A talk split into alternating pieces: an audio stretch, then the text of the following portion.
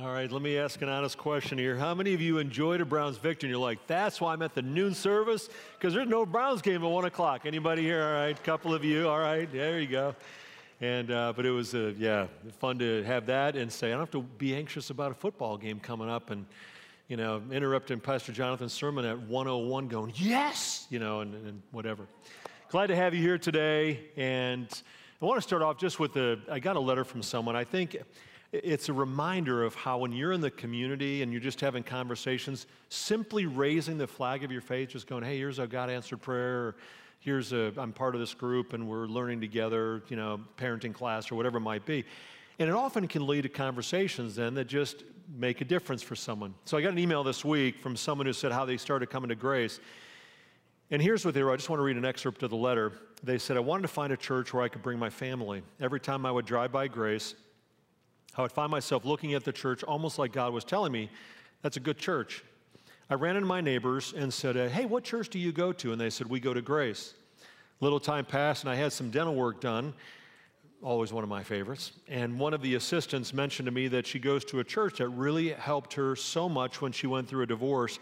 And if it wouldn't have been for them, she doesn't know where she would have been. I asked her, What church do you go to? And she said, Grace Church. Well, a little time goes by and I'm at work. My coworker starts talking about church, and she said she goes to a really good church and she has two special needs nephews. And that perked my ears up, being that I have a special needs child. And they have a room especially for them, a special needs Sunday school. I was really intent on asking her what church you go to, and so I asked her, and she said, I go to Grace. I thought, I think God is telling me something.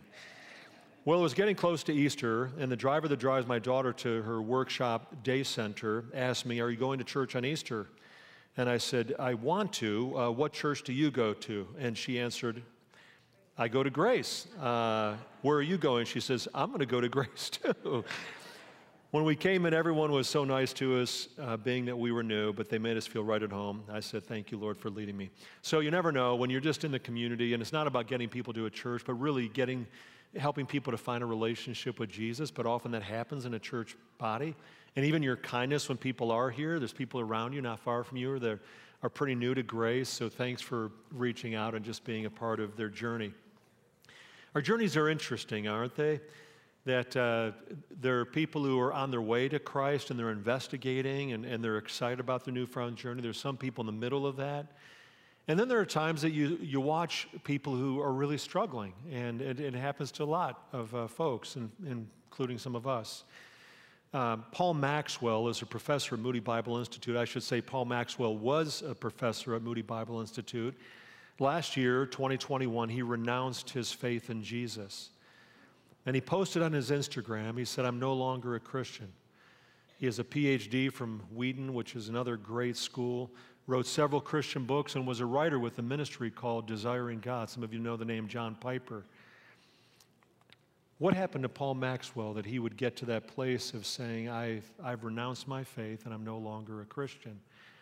I want to take this week and next week to talk about what many call deconstruction. If that's a term that's new for you, it means when a person sort of evaluates their belief system and what they grew up with or where they've been, and they begin to question and some will leave their entire faith system behind or whatever they believe, because it might not be Christianity, it might be they were Islam or uh, Islamic or Hindu or, or maybe no faith at all, and they go, Wow, I grew up with no faith, and I'm really questioning if that was the right way. Whatever it is, they sometimes will leave everything behind. Other times, they leave parts of it behind. I want to emphasize that distinction because as we talk about this topic, to deconstruct is not always a negative thing. In fact, we're going to look at that today. We're going to see an example in the Bible of someone who needed to deconstruct and how it helped them and the church in the early church to grow. So, you might know someone already in your head going, I know someone who's going through that, reevaluating what they believe. Or maybe it's you that you're on a journey. Uh, some of you here, those you, you engage online, you're going, I'm, I'm questioning. I don't really know for sure. I have these doubts that are in the shadows of my life. I haven't even really talked to a lot of people about them, but, but I'm, I'm feeling some of that. I want, I want to say that I, I want Grace Church to be a safe place where you can come and investigate and be in a journey. You don't have all the answers figured out. I don't have all the answers figured out, but you say, but is this a place where I can investigate and grow and just be in a place of beginning to learn or, or continuing to learn? And, and I want grace to be a place like that. In Jude chapter 1, Jude chapter 1, that's the second last book of the Bible, there's a little phrase that says this Be merciful to those who doubt. Be merciful to those who doubt. Would you say that with me aloud? Ready? Be merciful to those who doubt. If you've been thinking, like, I need to memorize a Bible verse, you just got it. Let's say it one more time. Ready? Be merciful to those who doubt. That's the whole verse in Jude chapter 1. And, and, and so we want to be merciful as a church with each other, with people we care about. If you're the one that you'll say, I'm not being ridiculed or made for that's I can't believe that's so dumb or whatever, but to say, no, I've got some honest questions and I'm trying to wrestle with this and, and because I really want to, to, to understand where it is that I what I believe. And and so my prayer has been, Lord, would you make this a place? We have people who come to grace who don't agree with some of what we teach here or believe about the Bible or, and, or they're in process. But here's what I, I love when people tell me, they go, I sense God there.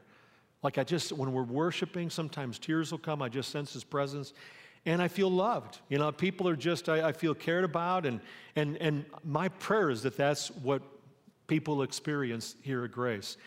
And so we all go through a certain amount of doubt. That's human. Uh, and, and the key is to keep your journey honest, to study, to learn, to address the questions you have, to ask the Lord to guide you in that because He's merciful as well. And, and I'm encouraged by how graciously He responds to us when we, when we doubt. So we're going to talk about deconstruction this week and next and see what the Bible says about that. But let me just, uh, you'll see something on the screen here. Here's some global trends. On the one hand, the number of people following Jesus is growing quickly. Christianity continues to have the largest following globally at 2.4 billion people. That's amazing. A motley crew of like 12 disciples who often messed up, and then they grew up maybe to 100, 150 people, and Jesus ascends to heaven. And today, like almost a third of the world's population, uh, and especially in parts of Asia and Africa where the churches are rapidly multiplying. At the same time, we all know people who we go are in the process of saying, I don't really know if I believe the way I used to, and they're wrestling with, with their, you know, what it is that, that they say, this is, do, do I really hold on to this or not? And maybe it's in your own home.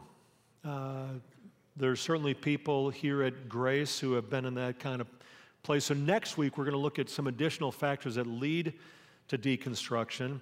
And we're going to see the most important question to address when you have doubts like that. Like, there's a lot of things that you can address, but what's the biggest question to answer if you begin to have doubts? What's the starting place when you feel confused or overwhelmed? And if this hasn't been your experience at all, you're like, I don't really get how people doubt. It's so clear, like it's amazing. I can't, what's wrong with them? how can you be a little more merciful to those who doubt? If people are questioning, how can you respond in a way that will impact them positively and not negatively? So we'll look at that next week and we'll look at what happens when you when deconstruction just people leave everything behind. But today what I want to do is look for starts at the process of deconstruction, how it can be a process that actually strengthens our faith, that really can. And we're going to look at an example in the Bible. So you can turn with me to Acts chapter 10. It's the fifth book of the New Testament. If you have your Bible app, you can do that, or paper Bible. Also, there were notes on your way in. Those of you engaging online, or those of you here, you can also go to gracema.org and just click the bulletin. You'll see the notes right there to follow along. It'll be helpful for you. Uh, let me say again hi to those of you who are engaging online. Uh, we miss seeing you. We hope we get to see you soon on site. We love you.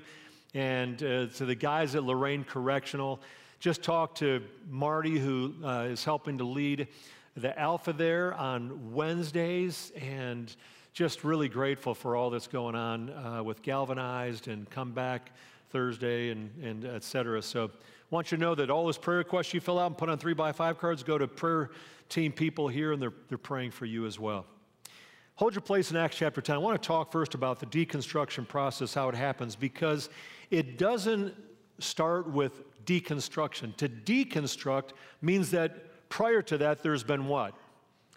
Construction, right? So the first step in the journey is construction. We all grow up with influences that cause us to build a worldview. And for a lot of us, it was maybe mom or dad or, you know, grandpa or uh, whoever, some aunt, and it might have been some friends you had along the way. And as you are at dinner table or you're in the car, you're talking, you begin to, to adopt the values of the people you love and respect and are closest to you. Not always the way it happens, but that's often the case. Sometimes with, with friends, maybe you went to a house of worship of some sort, and you began to construct things in your life that just seemed normal to you. For some of you, it wasn't a religious, it was a non religious. You know, you grew up in a place where, you know, mom and dad were like, hey, you believe whatever you want to believe. We just sort of think that when you die, it's like all done. And, and you grew up thinking that's just the way it is. And you might be questioning, like, that lack of religious, you know, or faith or whatever. But we all construct something, and that's the first part of the process there that it becomes normal to us and, and what you grew up with.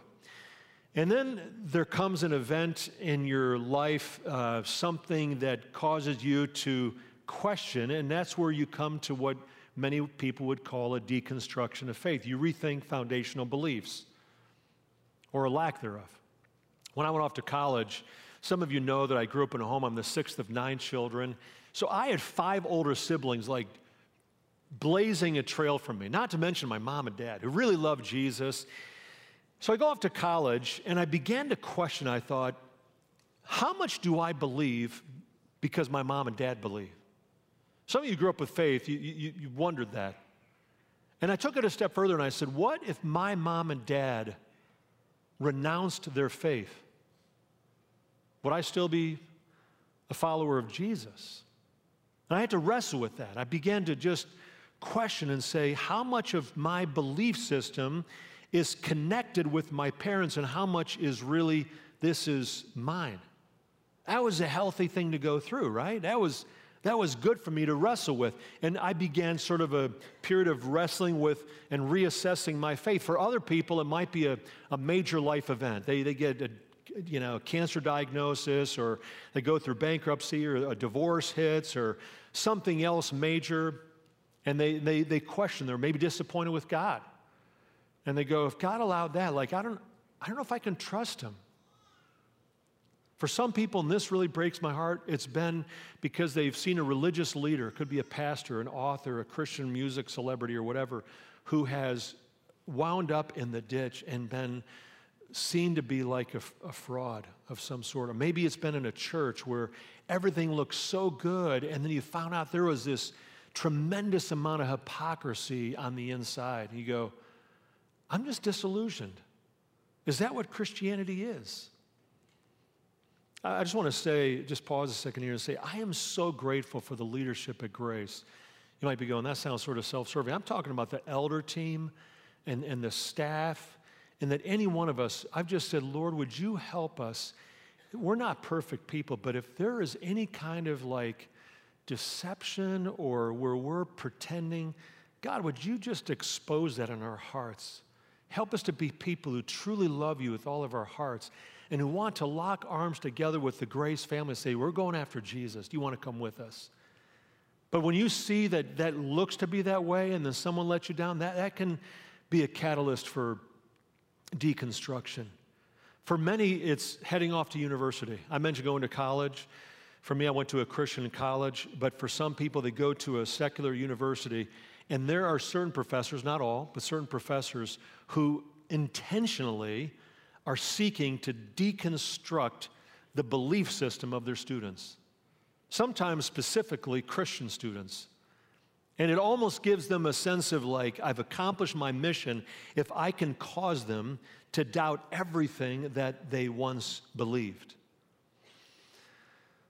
I wonder if any of that describes part of your journey or someone you care about and you go, yeah, that, I, I can name a few people who, it's, can I just say this to be clear? It's, it's nothing new. This has been happening across the centuries, like where people have been doubting. In fact, we're going to see next week in our that Jesus told us this would happen. His early followers said, Hey, you can expect this, so don't be surprised that there's going to be people who drift away, who cash in their faith. That's not, that shouldn't surprise, can, it can grieve us, but it doesn't have to surprise us. It might be more pronounced now. Maybe the news just spreads more quickly because of Instagram and Facebook and all the rest. But there's a sense in which we say, wow, what's happening when someone, we see them begin to question? And when they do, it can go a couple of different directions. For some people, sadly, they just, they stop here. There's construction, they deconstruct, and then you ask them, you go, well, you, you, you're leaving, you say everything beyond. They're not just, just deconstructing parts of their faith, they're like letting it all go. And you go, so what's your what's your North Star today? Like, what, what do you, what's your clear, what's your worldview? And like, I, I don't know. And for me, I say, I come back to what Peter says when Jesus has a number of his followers leaving him, John chapter 6. And Jesus says, Are you going to leave me as well? And Peter responds, Lord, to whom else can we turn? Like, I, I, don't know, I don't know where else I would go. You have the words, remember what he says, of eternal life. You have the words of eternal life. Lord, I don't know where else I would go. So you, you construct, you, you might deconstruct part of what you've had or all of it, but, but then the third step, and it's incomplete, it's unhealthy unless we go to the third step. We do, if we had construction and deconstruction, we have next is what? Reconstruction, that's right. We have a reconstruction. James Emery White, author of The Rise of the Nones, after the last service, someone said, is that like Catholic nuns, the rise of the nuns? Uh, no, it's the rise of the nones, N O N E S. Uh, although the rise of the nuns would be, they might go, yes, the rise of the nuns are going to rise up. But the nones is those who have no religious affiliation, which is often called the nones. They, they N O N E S, like none. I, I, there's, you know, and and so he writes this book, and his his uh, research has helped a lot of my message today, and some of his phraseology and wording. I've, I've just been grateful and borrowed from him. But he put it this way He says, For some people, deconstruction simply means demolition. Something is lost, but nothing new is built. Something's rejected, but nothing's accepted. Something is stripped down, but never rebuilt. And that's not what a true, healthy deconstruction is all about because you miss out on the third step, and that is reconstruction, which really has the potential to lead to a stronger faith. Uh, because deconstruction doesn't have to actually mean a destruction of, uh, of faith or the end of faith, and instead it can be reconstructing a faith that is more healthy and vibrant and genuine and well reasoned and all, all, all the rest. It's possible to leave behind things that have gotten attached to our faith that actually are slowing us down. Uh, James White puts it this way He says, God works with men and women in order to get them to deconstruct, wanting us to shed anything and everything that may have become a part of our life that is unhealthy, unwise, unsound, and untrue. I want to look at an example of that in the Bible. Acts chapter 10. Acts chapter 10 might have been saying, like, when are you going to get to Acts chapter 10? Let me just get the background up here for you. We're looking at a guy. If you look there, you'll see it's about a guy named Cornelius and a guy named Peter. And Peter, remember, remember, Pastor Cream had a great message a few weeks ago where he talked about Peter and his confession of Jesus. And Jesus says, Your name is Peter, and on this rock, your confession of faith and who I am, I'm going to build my church and even the gates of hell won't be able to withstand its advance. So, so Peter is going to be really key. And so you read in Acts chapter 2, Peter's the one who presents the gospel to the, to the uh, Jewish people. And throughout the book of Acts, and including here in Acts 10, is when the gospel, the good news of Jesus, his forgiveness, is going to go to non Jews or Gentiles. And Cornelius is going to be the guy. But here's the problem. Here's the problem. Peter was raised in a Jewish home and steeped in the traditions and rules of Judaism. And there were a ton of them. All kinds of rules and regulations that were dizzy just to remember, not to mention trying to keep them. You'll see on the screen here it says this In Jesus' day, the teachers of the law and Pharisees had taken the Old Testament and calculated that it contained 248 commandments and 365 prohibitions. I never counted them, but I'll take them at their word. 365, one for every day of the week, right? Or for every day of the year, I mean. Um, but there was an expectation that you were uh, going to obey all of those every day. And it didn't stop there. They added rules to help them follow the rules.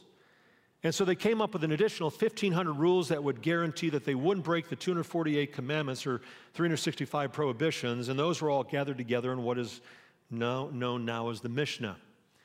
And then they said, you know what, we think we actually need to add some more. So they did layers upon layers upon layers to explain the rules of the rules of the rules that interpreted the Old Testament. And Jesus even addresses as the Pharisees that you put such heavy burdens on people. They called this last part the Gemara, and together the Mishnah and the Gemara uh, were later combined into a single writing known as the Talmud. It addressed dietary laws like no bacon, no shrimp, uh, clothing stipulations, how you did family and home, all kinds of in- intricate rules. Did you know that even today, Mary and I spent the first five years of our marriage in the New York uh, City area, or right outside New York City in Rockland County. And if you were to go to a hospital in a very orthodox area, the elevator on the Sabbath would stop at every single floor of the building. Why? Because to push a button was considered working on the Sabbath. You couldn't turn off a light. You couldn't pick up a pencil. You couldn't write a note. I mean, the rules went on and on and on. You go, is that part of the Old Testament? There was all these additions and rules that they said, well, this is what how we're going to apply what that was all about. So here is the challenge. You have Peter, one of the key leaders of the early church. He grew up with all of this, this these regulations of Judaism. And then you have Jesus who's leading a new way, and he goes, A new commandment I've given to you love one another. So I've loved you. You want to summarize all the Old Testament, you know, law and the prophets? He says, Love the Lord with all your heart and soul and mind and strength. Love your neighbor as yourself. Not 1,500 rules. He said, There's a new way of living and leading and loving and, and just treating people and, and all. And, and so here's Peter caught in the middle. He's supposed to take this message to the Gentiles, but he's got all this Judaism stuff. And for Peter, even to walk into the house of a non Jewish person would make him ceremonial unclean. Imagine trying to share your faith with someone. They go, Oh, come, come, come over our house. You go over, and they're like, Come on. And you go, Oh, oh, I couldn't come in. To come into your house as a non Christian would make me ceremonial unclean. how, how willing are they going to be to receive what you have to say? You mean like you're weird, first of all. Secondly, I don't want that kind of faith. If you think like there's something like I'm ceremonially unclean just because of my, my ethnic background or something, my, you know, and, and so Peter had, Peter was torn between, so let's just say Peter needed to do some deconstructing, and guess who helps him to get there? The Lord Himself. God is the primary mover for this process in Peter's life, and Peter ends up with a major deconstruction that made his faith even stronger. Let's read how it happened, Acts chapter 10. I'm going to read some selected portions here because we're going to read a lot of the chapter. Acts chapter 10, I'm using the New Living Translation today, but here's what it says beginning with verse 1. In Caesarea, a place you could still visit right on the Mediterranean coast, there lived a Roman army officer named Cornelius. He was a Gentile, a non Jew, who was a captain of the Italian regiment. He was a devout, God fearing man, as was everyone in his household. He gave generously to the poor and prayed regularly to God. One afternoon, about three o'clock, he had a vision in which he saw an angel of God coming toward him. Cornelius, the angel said. Cornelius stared at him in terror. What is it, sir? He asked the angel. And the angel replied, Your prayers and gifts to the poor have been received by God as an offering. Interesting how God sees what we give and do. And do. Now send some men to Joppa and summon a man named Simon Peter. He is staying with Simon the tanner, who lives near the seashore. Drop down a little bit the next day as Cornelius' messengers were nearing the town. Peter went up on the flat roof to pray. It was about noon and he was hungry. But while a meal was being prepared, he fell into a trance. He saw the sky open and something like a large sheet was let down by its four corners. In the sheet were all sorts of animals, reptiles, and birds. And then a voice said to him, Get up, Peter, kill and eat them. Peter's what kind of background? Jewish. Peter's like, No, Lord. Those two words don't really go together, do they? No, Lord. No, Lord, I have never eaten anything that our Jewish laws have declared impure and unclean. No bacon, no lobster, nothing. But the voice spoke again Do not call something unclean if God has made it clean. The same vision was repeated three times because Peter was sort of hard headed.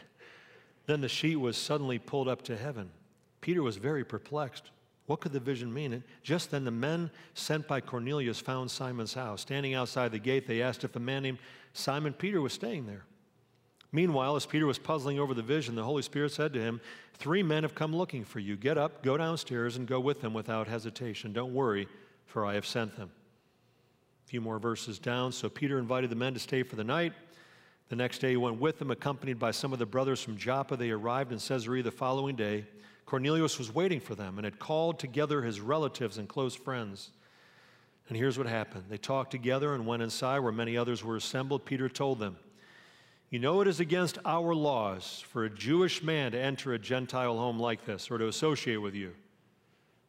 But God has shown me that I should no longer think of anyone as impure or unclean. Peter shares the gospel, the good news about Jesus. Cornelius and his family and friends accept the message. They're baptized, they become devoted followers of Jesus. And you know what the bigger impact is?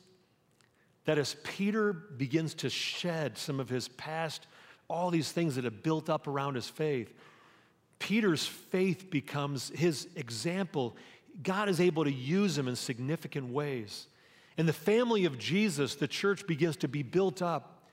And ethnic boundaries are broken down so that there's people from lots of different backgrounds who socioeconomic levels and, and, uh, and ethnic you know, differences, and they all join together as one.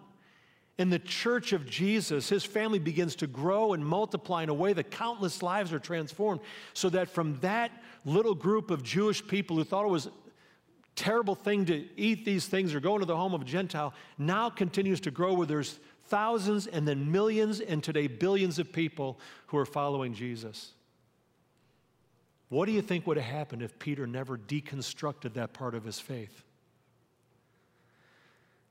Here's the point that kind of growth and the number of people coming to know Jesus would not have happened without some deconstructing in Peter's life, right? You see, in the early Christian movement, this teaching of Jesus, the freedom, the sense of love, commitment to God's word, uh, had become entangled with all of the rules and you know extra stuff of Judaism, and Peter had to question what of this do I really, what is really core to being a follower of Christ, and what do I need to release? And if you read the, about the early church, even in like Acts chapter 15, they have a council, a church council, to talk about this and say, so do they need to be circumcised? And what about, you know, the dietary things? And what do they really need to do to be a follower? That's what Acts 15 is all about. And they're wrestling with this. And are we going to welcome these non Jewish people in? They had to do some deconstructing. And you know, I wonder if there are times that the Lord is prompting us, and maybe it's not with the vision, maybe it is, but we have a tendency as time goes on to bundle together with a genuine, pure devotion to Christ. We put a whole lot of other things with it that sometimes can drag down uh, our witness and the contagious quality of our faith. Let me give a couple examples here. Um, things that maybe we need to, to have needed to release. When I was growing up, this was when I was in my 20s, it was like the, it was the 18th century, uh, and, and I was, uh, but I, I, there was a movement in a number of churches that was referred to as shepherding, the shepherding movement. But as I describe it, a few of you my age or older might remember this. But the idea was is that Jesus is the good shepherd, and, and, and those who are leading in the church are the under shepherds. And the problem is that they took their role a little more, a little further than what was healthy. And so if, if you were thinking about who you were going to date, you needed to get like permission from your shepherd. Certainly before you got married. You got a job offer in another town, Don't think you can make that decision on your own. Well, you got to talk, you got to find out from the shepherds what it is. And, and they would sort of guilt you into having to be at church almost like every single day of the week, and there was just manipulation. Now, let's say a person grew up with that. And they start to wrestle and they go, you know what? I, this is suffocating for me. And, the, and they begin to go, I, I don't really know if I want to have this be part of my faith. Is that healthy deconstruction or unhealthy? That's, that's a healthy deconstruction, right? Even if people say, well, I think that's in the Bible, I, that they go, I, I think they're, this is heavy handed toxic leadership, and they leave that behind, but they don't need to leave Jesus behind. The problem is some people throw out not only the extra stuff, they throw out everything. Today, it sometimes is our faith is maybe gets entangled with, you know, everything from personalities to politics. Um, maybe you've been in a church, you've seen a group of Christians that being a Christian meant you needed to vote in a certain way. So to be a Christian or part of this church means you, you're going to vote Democrat, or to be part of this church means you're going to vote Republican. And, and that was seen on almost a par with being a Christian is like, we're Christians and we all are part of this political party. And a, a, a person grows up in that and they grow up and they go, you know what? I've started doing some reading. I've talked to some people actually vote differently and they're really strong followers of Jesus. And I might not agree with everything, but they take their faith very seriously. But they don't vote the way all of us used to vote. And maybe they're still a follower of Jesus. And what's happened is someone might deconstruct and go, I think that the politics got too wrapped up with what it means to have a relationship with Jesus. You're saying, Are you saying I can't have a political view? No, I'm saying, but when a, a person or a church identifies an entire platform of a political party and say, to be a Christian means you adopt that, I'd go, that, that's not like, that's not biblical. Uh, that's, that's adding to your faith. I talked to someone today, they, they mentioned this. They said they were in a church uh, not super long ago, like 20 years ago, and this was a church where you had to dress up. And so they wore a suit. There was a guy, wore a suit, and, um, and someone came up to him in between uh, and said, uh, Hey, you're going to need to go home and, and get uh, dressed into something else. He was like, um, and they said, you, you can't do a blue shirt. Like we only, it's white shirts is all we do here. This is a church. What if you bring a friend and they're like, they wore a blue shirt that day, and someone goes up and speaks to them?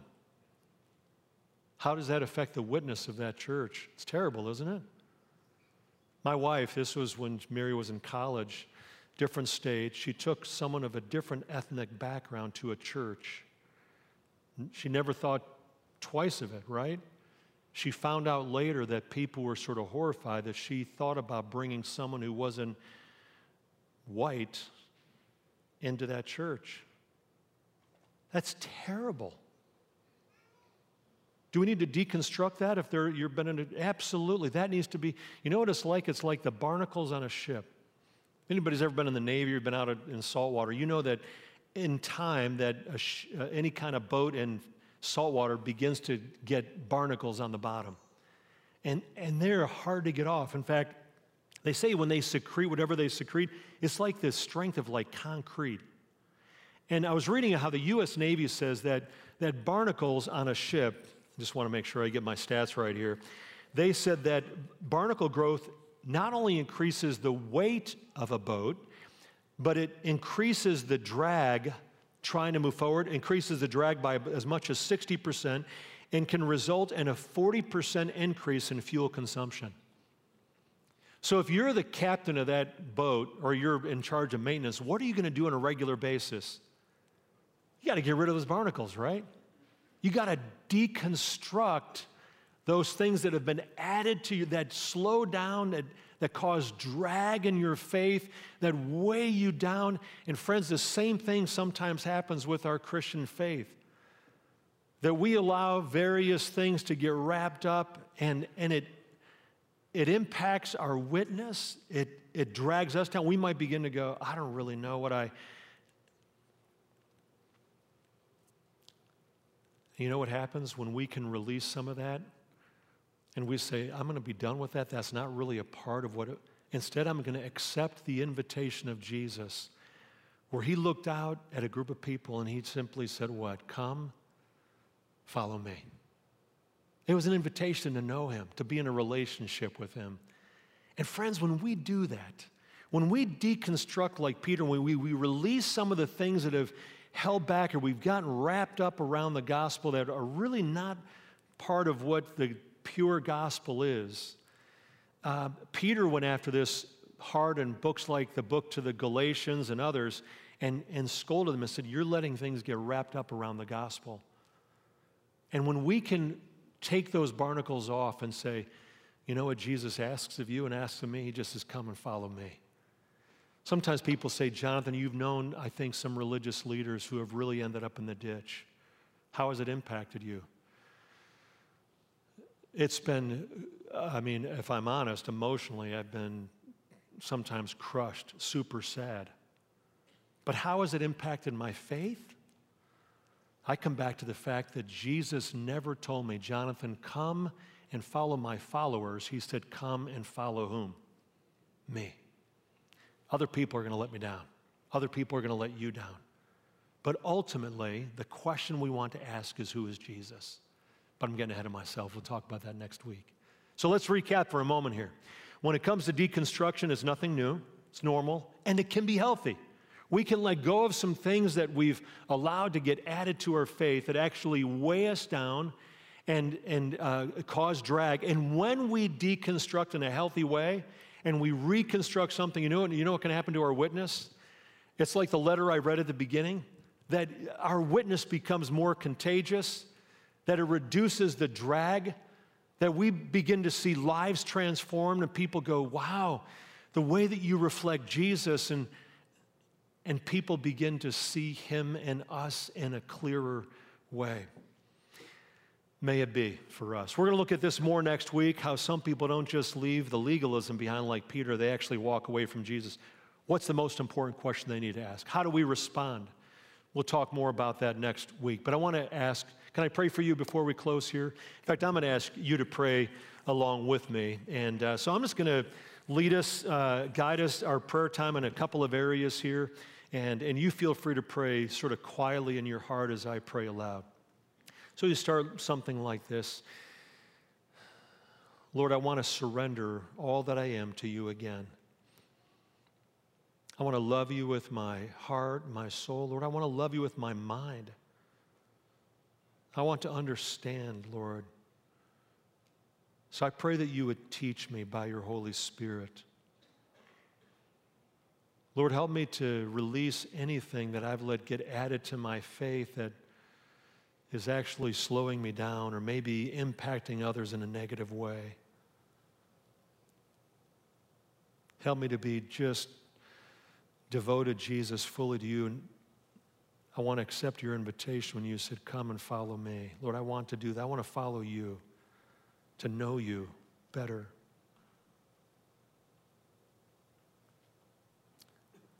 I'm sure some names have come to mind. Can we just pray for a moment for one or two people that you really love?